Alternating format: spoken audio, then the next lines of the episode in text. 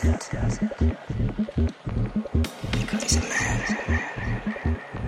He's not appreciated, or respected, or even loved.